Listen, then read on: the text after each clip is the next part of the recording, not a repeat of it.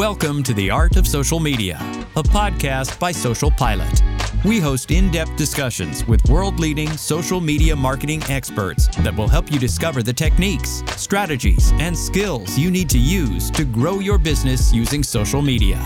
Now, here's your host, Tejaz Mehta. Welcome to the Art of Social Media podcast. Today we have with us Erik Huberman. Erik is the founder and CEO of Hawke Media, a full service marketing agency and an outsourced CMO. Erik is also an investor, writer, and a podcast host. Erik, you've been doing a lot of things. Why don't you kind of tell me what you are, what you've been up to, what's your background story, like the origin story of a hero, right? Why don't we start with that? Uh, yeah, uh, background I graduated in 08 from college, went into real estate right before the entire economy collapsed and literally by a week before Lehman Brothers went a, went bankrupt and started trying to figure out what to do next. And over the course of uh, what was that about four years, built and sold. I built three e-commerce companies, sold two of them, and then in 2013, I started advising and consulting for a bunch of large and small businesses on how to drive revenue growth using marketing, and worked with Red Bull, Verizon, HP, a bunch of startups and just ran into the same thing over and over again, which is when it came time for them to execute, it, the sort of marketing landscape was horrible. And so got sick of it, decided to hire my own little SWAT team, each with their own expertise. So like a Facebook marketer, an email marketer, web designer, a fractional CMO, et cetera.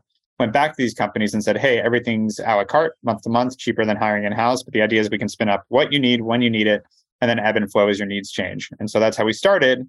Fast forward, it's been uh, nine years. We're 250 people run marketing for, we've grown about 4,500 brands at this point. We have a venture fund, as you mentioned. Uh, we're on our second fund. We've raised 25 to 50 million. We have a financing arm. We've got an AI platform that basically gives us more insight into marketing performance across thousands and thousands of brands than anyone else has. And yeah, so been able to build this out over time into this robust marketing company that is Hawke Media. Awesome. That's a lot of things that you've done since graduating in a very short time. How do you manage all this? Where do you get the time, man? I don't sit around very much. I'm either very intentionally working or I'm very intentionally taking a break, but there's not much in between. so it's go, go, go. Interesting. Talk to me more about Hawke Media. What does the agency do and how is it different than other traditional agencies? Yeah, so we take a, few different things. One is we actually know how to grow businesses. So that eliminates 99% of them. Like just being straight, like there's a ton of agencies out there that are like these little five and 10 person shops that never grow themselves, but claim they can grow other businesses. And they don't know what it actually takes to grow a business, like a real business. And so they sell services, but they don't actually understand growth. And so that eliminates most of the agencies out there. The few that are good tend to not want to work with small and medium businesses anymore. They're hard, they're, you know, they're less profitable and they take a lot more time and a lot more hand holding. They're a lot more tight. And so you get these businesses that you know all start to compete and so there's the the better agencies are all competing for the fortune 2000 and so what that means is everyone else is left to fend for themselves in these terrible agencies unless you're lucky enough to find the diamond in the rough that's on their way to growth and on their way to performance. And it's a really rough ecosystem. And for us we're now one of the bigger guys. We're one of the biggest independent agencies in the united states. And at the same time we still work with small and medium businesses and we still are very cost effective nimble flexible and that was the idea is like can we bring fortune 500 marketing to the masses? So we're month to month a la carte very easy to work with but we're the best at what we do. Interesting. You mentioned that 90% of agencies don't know what it takes to grow the business. What does it take to grow the business? Well what i'm saying is like understanding things like gross margins, profitability. Like people are can sell Facebook ads and talk about ROAS all day, return on ad spend, but that is such a bullshit metric that doesn't actually mean anything. My favorite thing is to see these like one day windows where they're like, we spent ten dollars today and made the company ten thousand. It's like that ten thousand dollars in revenue didn't come in today. It converted today, but those people have been in the pipeline has nothing to do with your advertising like that's all bullshit and so you see these things and the sad truth is there's an audience for it too but there's just a lot of snake oil salesmen and I, i'd say probably 80% of them don't realize that they're selling snake oil that they don't know what they're doing. They think that these are good numbers because they don't understand how that actually plays out over time. So it's the same thing where people are selling you know doing retargeting ads on businesses selling it as return on ad spend and it's like those are existing audience members. Those already were in their funnel. That doesn't mean you didn't help convert them but thinking that that takes full credit for that sale is crazy.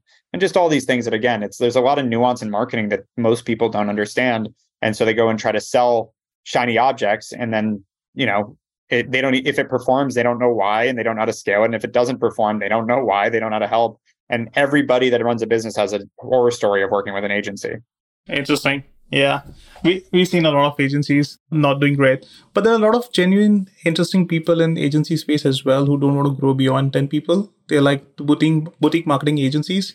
People really want to start in that direction as well uh, what is your advice to them how do they grow to like bigger agencies if it's a if there's a truly hardworking team, you know, and they have like five people in the team, but they really want to grow, what is your advice to them? How do they go about it?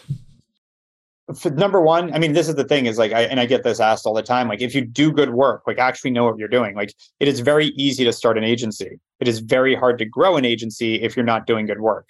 That's it. Like you, you're going to lose your clients. You're going to funnel through. You then you have to have an insane sales engine to make up for that and that runs out at some point too so like if you're not doing good work your clients aren't going to be successful you're not going to keep them and you're going to fizzle out that's just part of it and so number one is before you start an agency are you actually good at marketing because this is where like the sort of philosophical thing comes in if you're selling people on hiring your agency and you're not the best at what you do you're by nature scamming them you're get you're selling them a goods or service that you can't perform on and they're better off not working with you that's a scam to me and there is a lot of that in the market. So you have to be real with yourself. Interesting. Now, to be good at marketing, you have to be good at a lot of things, right? Like you mentioned, Facebook ads and email marketing and websites and stuff. A small agency cannot be good at everything at the start, right? Should they focus on one service and kind of crack that and kind of go on to the next one? What should be the strategy here? I think it has to do with the founder. Like, what are you good at? Like, I was an overall, like, I was a CEO and a CMO. Like, I knew how to run marketing. So I started as a fractional CMO. Like, if it depends on where your talents are, where are you're going to overserve your clients, and then go from there. Got it. Interesting. A lot of uh, uh, smaller agencies, as you mentioned, tend to kind of overpromise and undersell, and they don't perform. How do clients kind of figure out that this agency is worth it, this agency is not worth it? Like, what is the filtering metric? I, would say it's really hard for an uneducated client. If you know your stuff, you know how to grill a marketing team, that's easy. I'd say looking at have they what have they done like what company have they taken from where you are to where you want to be?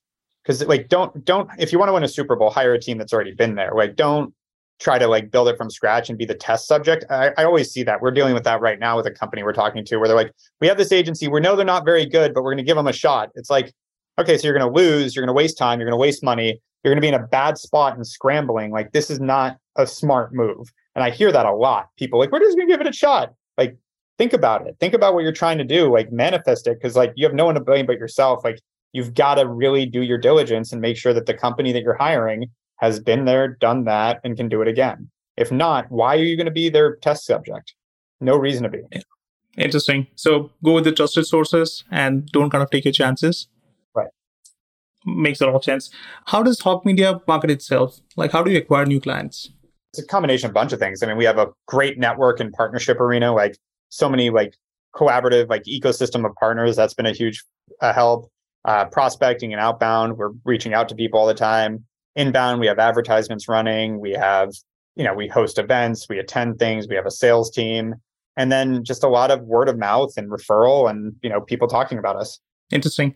If you were to start over again, start with a small agency, right? Without your own brand name, like without Erik Huberman's brand name, right? How would you start? How would you kind of market yourself? how would I start an agency without my name? Mm-hmm. It doesn't have my name. Everybody knows Hawke Media and Erik Huberman, right? If you were to start, like, let's say, for example, a new agency called Chicago Agency, right? How would you kind of market it? Start with the ground game. Go meet people, talk to people. Like, you know, people try to shortcut the hard work. I, you know, for nine years, I've been at three to five events a week. Like, get out there. That's that's the part that people are missing. Is like that's where you're going to get way more trust, way more efficacy. People like people need to see your face. Like it, the, trying to just cold email to build a business, like you'll get somewhere, but it's never going to be as effective. Interesting. You talked about starting this agency back in 2013, where you were consulting a lot of clients. It's 2023, right? In last 10 years, how has marketing landscape changed? That's the funny thing is people always think marketing is like so rapid and everything's changing so fast. Like the past 10 years, everything's gotten a little more endemic in the sense of like everybody knows Facebook ads now, Google ads. Like back then, it was still kind of a new thing. Influencer marketing was new, et cetera. But now it's all accepted. But the tactics that were working for me back then are pretty much the same. TikTok is a new platform that's starting to perform. Snapchat is okay. Pinterest is okay. Like these are all other options, but Google, Facebook, Google and Meta, so Google, Facebook, Instagram are still the best core channels to drive growth online. They still work about the same. People just don't know how to measure them anymore. And that's been the biggest issue there, but we do. So we're doing fine there. And, you know, it's going to be interesting to watch how ChatGPT changes like copy and creative and headlines and all that. But like any new invention, everybody over indexes as if it's going to be the next big disruptor. And it takes a long time to disrupt. Like, again, Facebook advertising started what in I think it was 2012 and we're now at 2023 and that's still probably the best social platform to advertise on. So yeah i'm not things don't change as fast as people think they do. Interesting. As you rightly mentioned people think marketing is like pretty fast changing. But yeah great observation. You mentioned that you kind of serve a lot of smbs like a smaller organizations.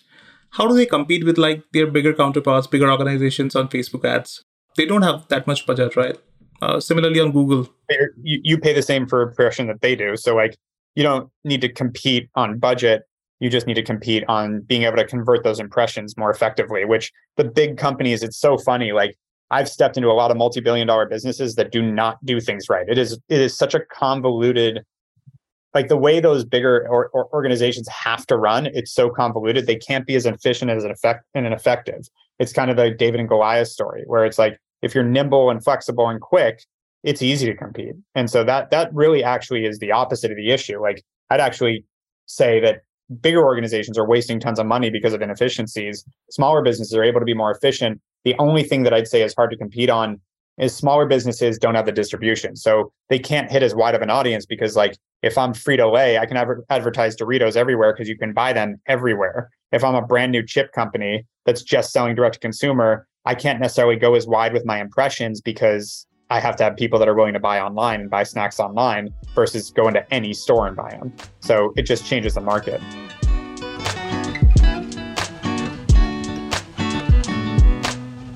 The Art of Social Media is brought to you by SocialPilot. To find out more about SocialPilot and how we can give you everything you need to hit your social media marketing goals, visit socialpilot.co. And then make sure to search for The Art of Social Media in Apple Podcasts, Spotify, and Google Podcasts, or anywhere else podcasts are found. Make sure to click follow so you don't miss any future episodes. On behalf of the team here at SocialPilot, thanks for listening.